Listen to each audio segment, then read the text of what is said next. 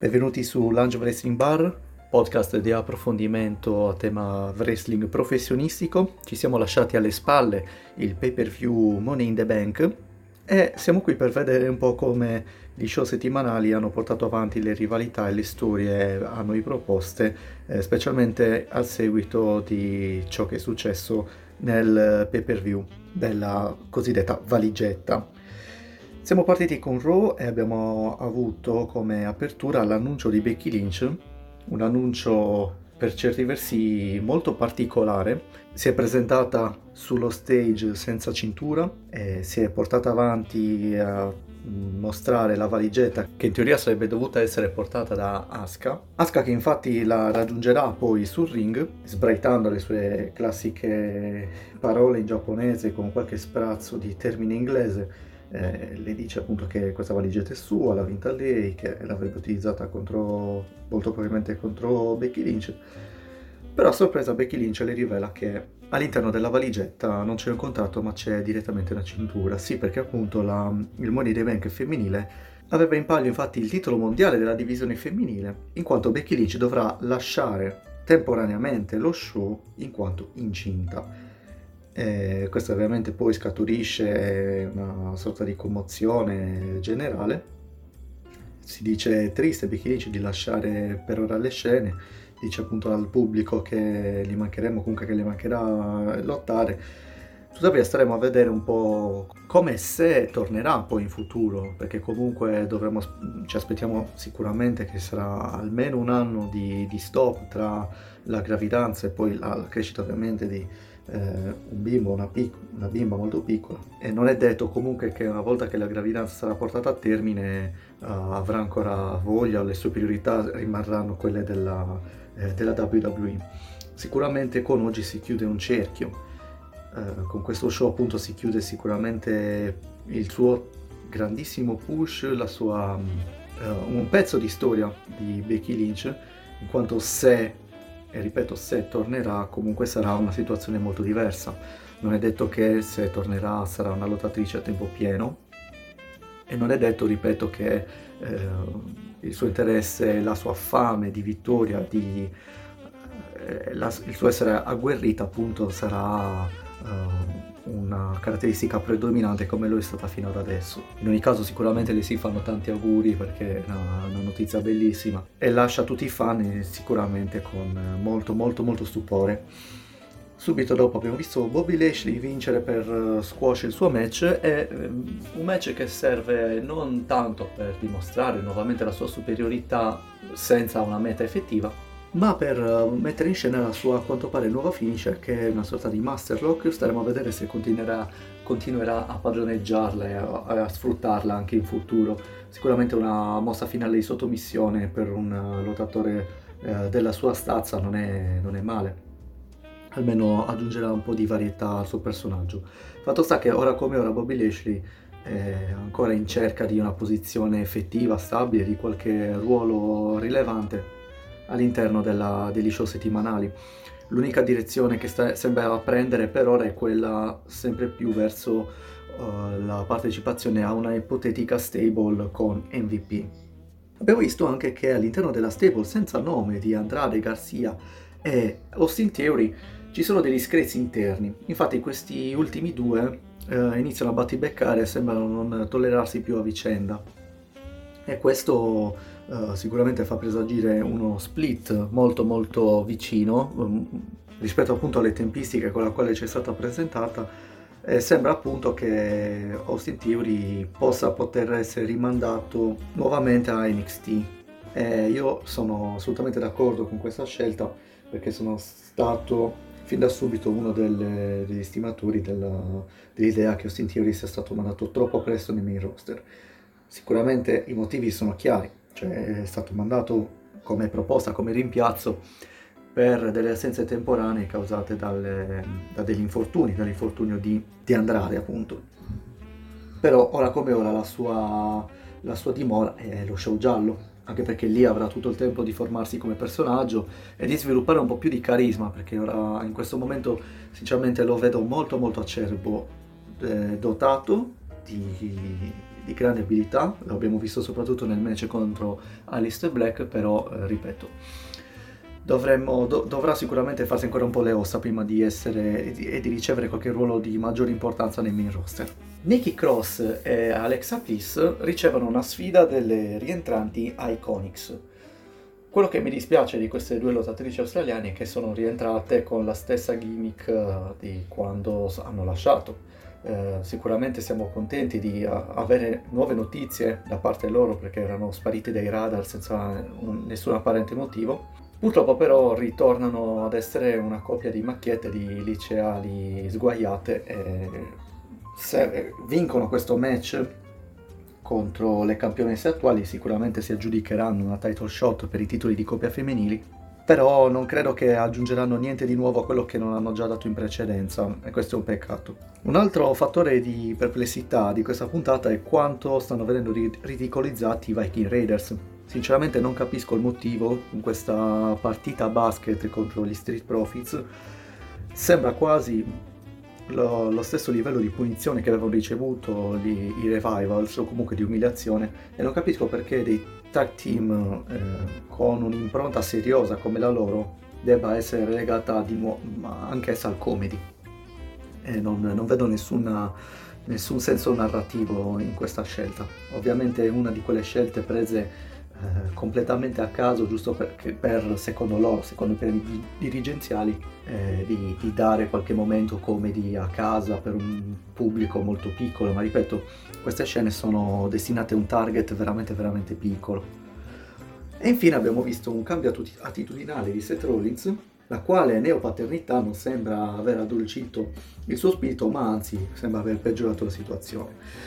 Questo cambio attitudinale mi è piaciuto moltissimo, da, dall'essere il messia carismatico all'essere un silente uomo che cova grande rancore, è un cambio sicuramente interessante. Dalla sua apatia iniziale è sfociata una estrema aggressività, tanto da aver portato, sempre in work si parla, alla quasi amputazione dell'occhio, se così si può dire, di Re Mysterio. Seth Rollins con grande violenza prende la testa del messicano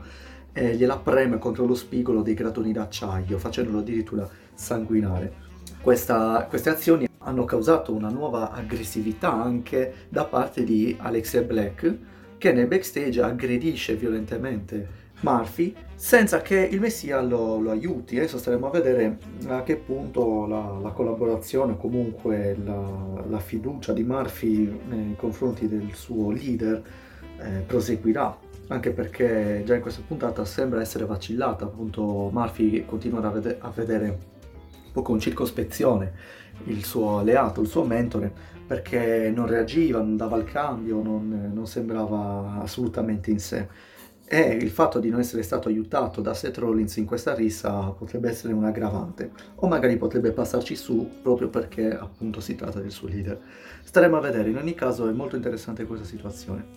La puntata invece di NXT dello show giallo si apre con un incredibile colpo di scena, se così vogliamo dire.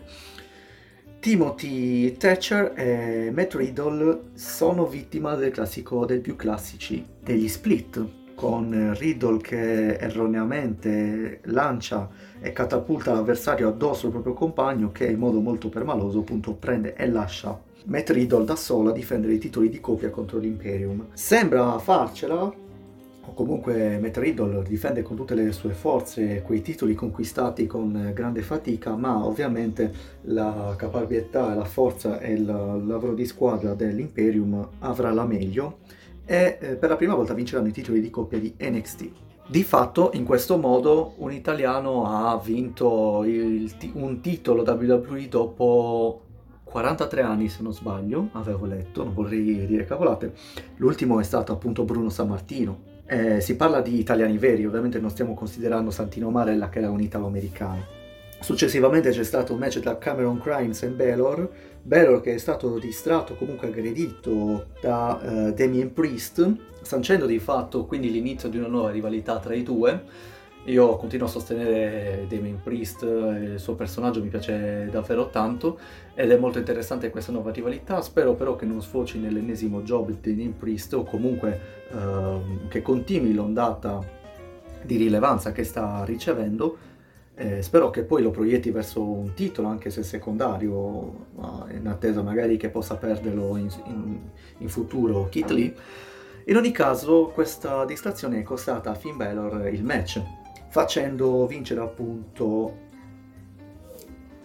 Cameron Crimes, che eh, sarò sincero non mi piace, non mi piace tanto come personaggio, lo trovo attualmente un heel molto forzato, molto caricato e caricaturale. Un, un heel, se vogliamo, old school, ma che a me non trasmette ancora tanto carisma. Sicuramente è molto lavoro da fare ancora, un personaggio un po' acerbo per me. E nel main event abbiamo invece visto uh, Tom, Timothy Thatcher e Matt Riddle che appunto cercano di saldare i conti avuti a inizio serata. Successivamente a una grande rissa nel backstage, in una sola puntata sono riusciti a creare una storia interessante e a dare adesso un'intensità che molte rivalità del main roster non riescono a ottenere neanche dopo mesi di costruzione. Tanto che, come avevo detto in precedenza, per me Timothy Thatcher non, aveva, non mi aveva dato un grandissimo interesse, non mi aveva colpito particolarmente Dopo questa puntata mi sono dovuto ricredere. Hanno messo in piedi un match molto fisico e molto, eh, se vogliamo dire, quasi realistico. Nel senso che sono stati i primi, secondo me, ad aver dato una, un interesse, un senso logico a un incontro tra due lottatori, cioè hanno dato vita a un match quasi da, da, da, arti marziali miste, se così vogliamo dire, e sono stati i primi a non renderlo noioso, perché fino ad adesso qualsiasi lottatore si fosse prodigato in questo tipo di tecniche uh, hanno sempre addormentato il pubblico, senza dare mai un vero pathos. In questo match invece i due professionisti hanno veramente creato delle leve articolari molto realistiche, delle reazioni reali e alla fine diciamo che Timothy Catcher ha dimostrato tutta la sua potenza fisica, tanto da portare e costringere Matt Riddle a un roll-up di rapina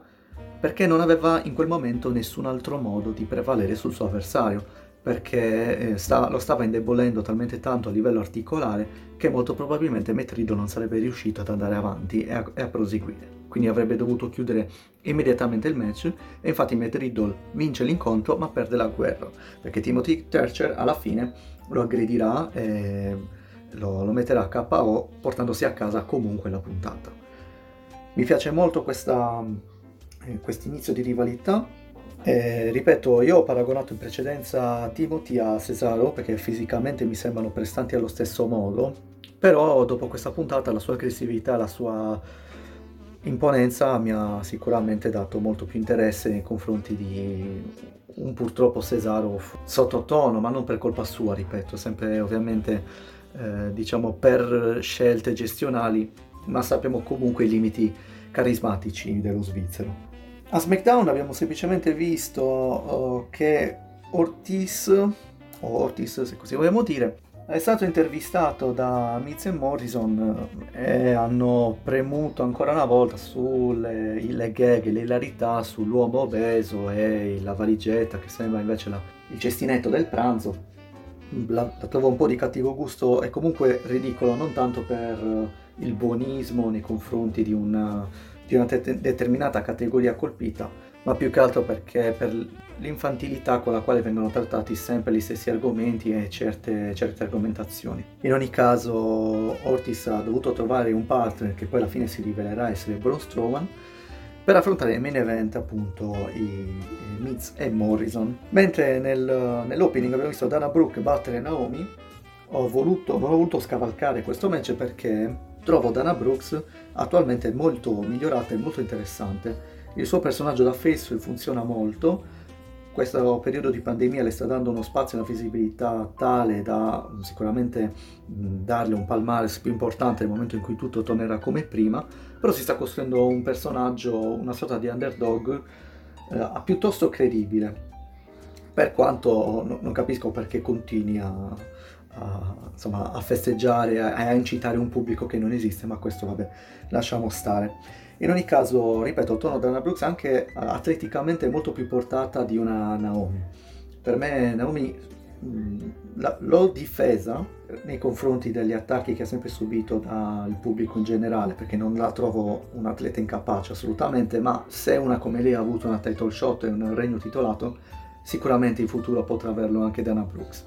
Tuttavia la capigliatura afro attuale di Naomi è veramente inguardabile, adesso non mi interessa eh, discorsi, non sto facendo ovviamente discorsi razzisti, ma cosa che non sono assolutamente, ma è una, è una capigliatura, è un, è un, look che non si addice assolutamente a una lottatrice eh, del suo status, perché comunque non stiamo parlando di una jobber qualsiasi, purtroppo però si traveste da tale. È una sua scelta, sicuramente eh, non appoggio il body shaming che sta subendo da parte del web, assolutamente, io sto parlando tutto dal punto di vista di intrattenimento e di scelta, scelta stilistica di un personaggio, quindi mia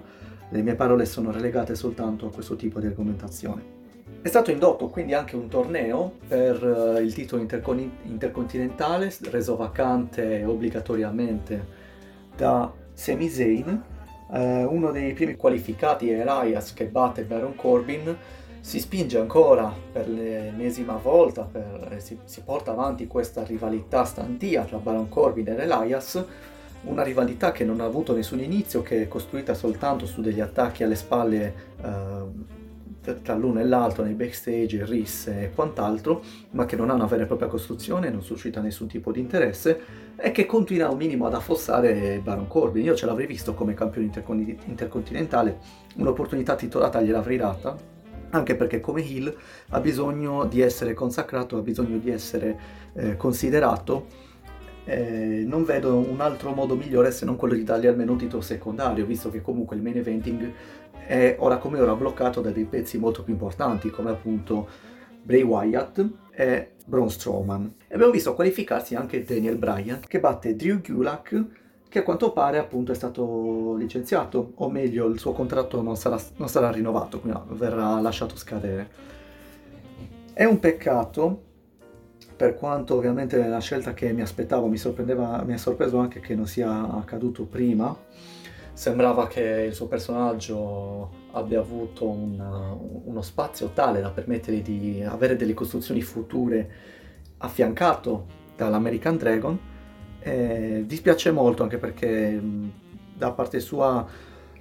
eh, tanti atleti hanno versato parole al miele nei suoi confronti a livello, sia a livello tecnico che come persona, è stato allenatore di tanti atleti di, di, di spicco, è un atleta eccezionale e sono sicuro comunque che altre federazioni faranno carte false per aggiudicarselo, quindi a me dispiace non vederlo più in WWE, ma so che sicuramente non rimarrà senza lavoro per eh, troppo tempo. Nei main event invece abbiamo avuto Braun Strowman e Ortiz che eh, battono Miz e Morrison.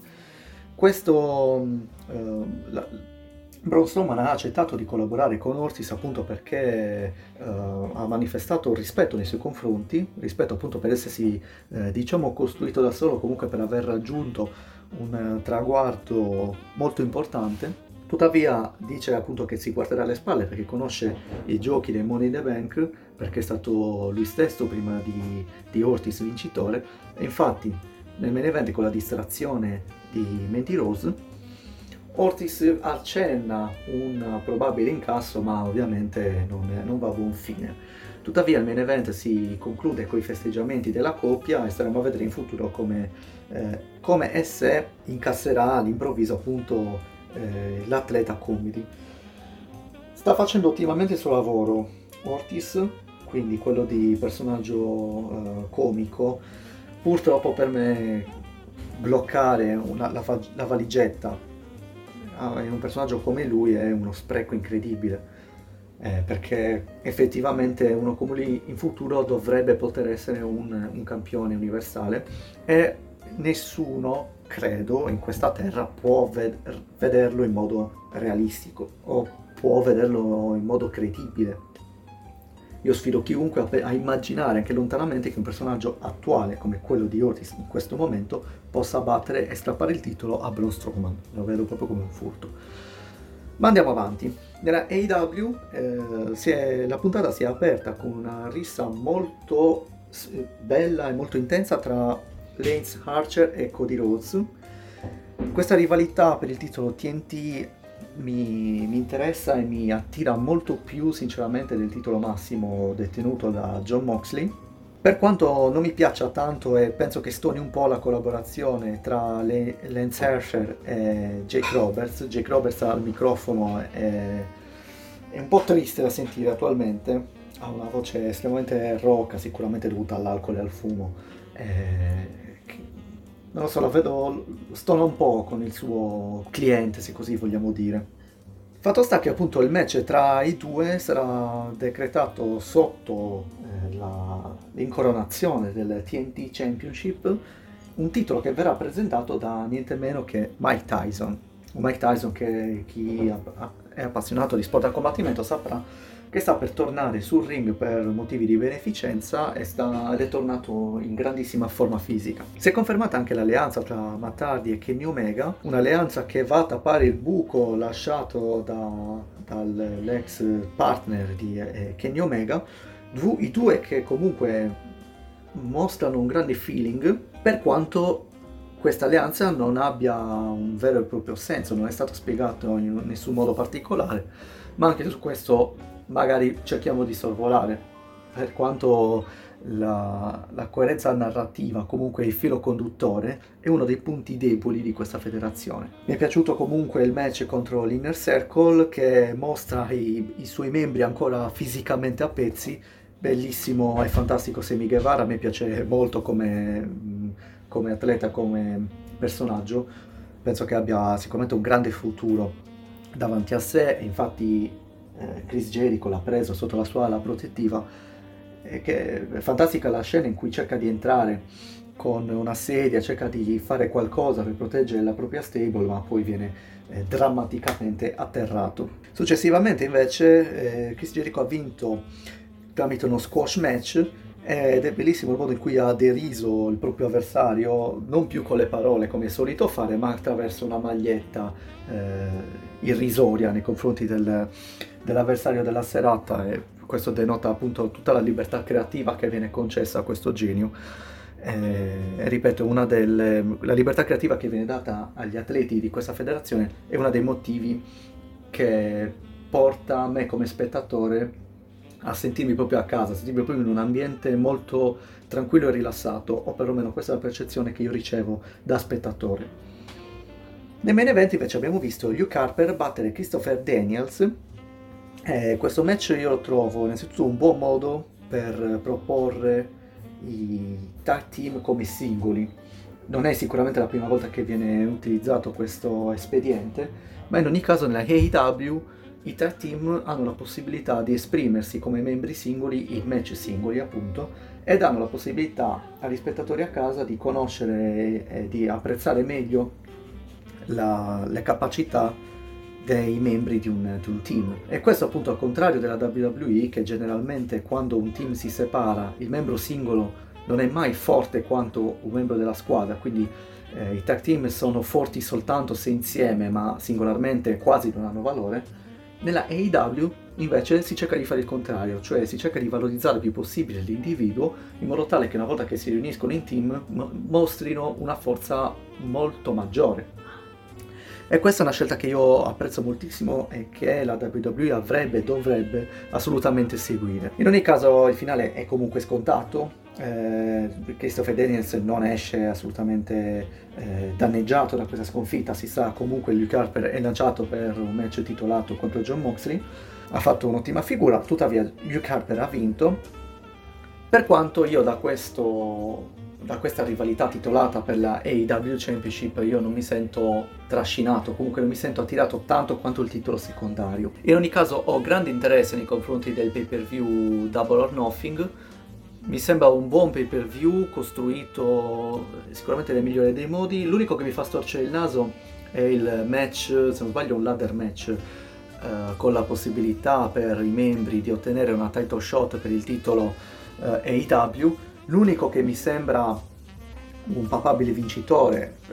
molto probabilmente un vincitore scontato, è Allin, perché i membri attuali non mi sembrano, c'è, c'è Cody Cassidy, Orange Cassidy, scusate, tra i membri e, che dovrebbe servire da elemento comedy per il match, un atleta che io adoro all'impazzata, io lo, lo, amo. Un atleta, un performer che è capace di intrattenere il pubblico con le mani in tasca senza dire una parola, ma solo con la movenza del corpo e l'espressività, per me è un genio, o comunque in ogni caso è un enorme talento, quindi eh, lui merita qualsiasi attenzione gli venga data in futuro, ripeto, lo adoro,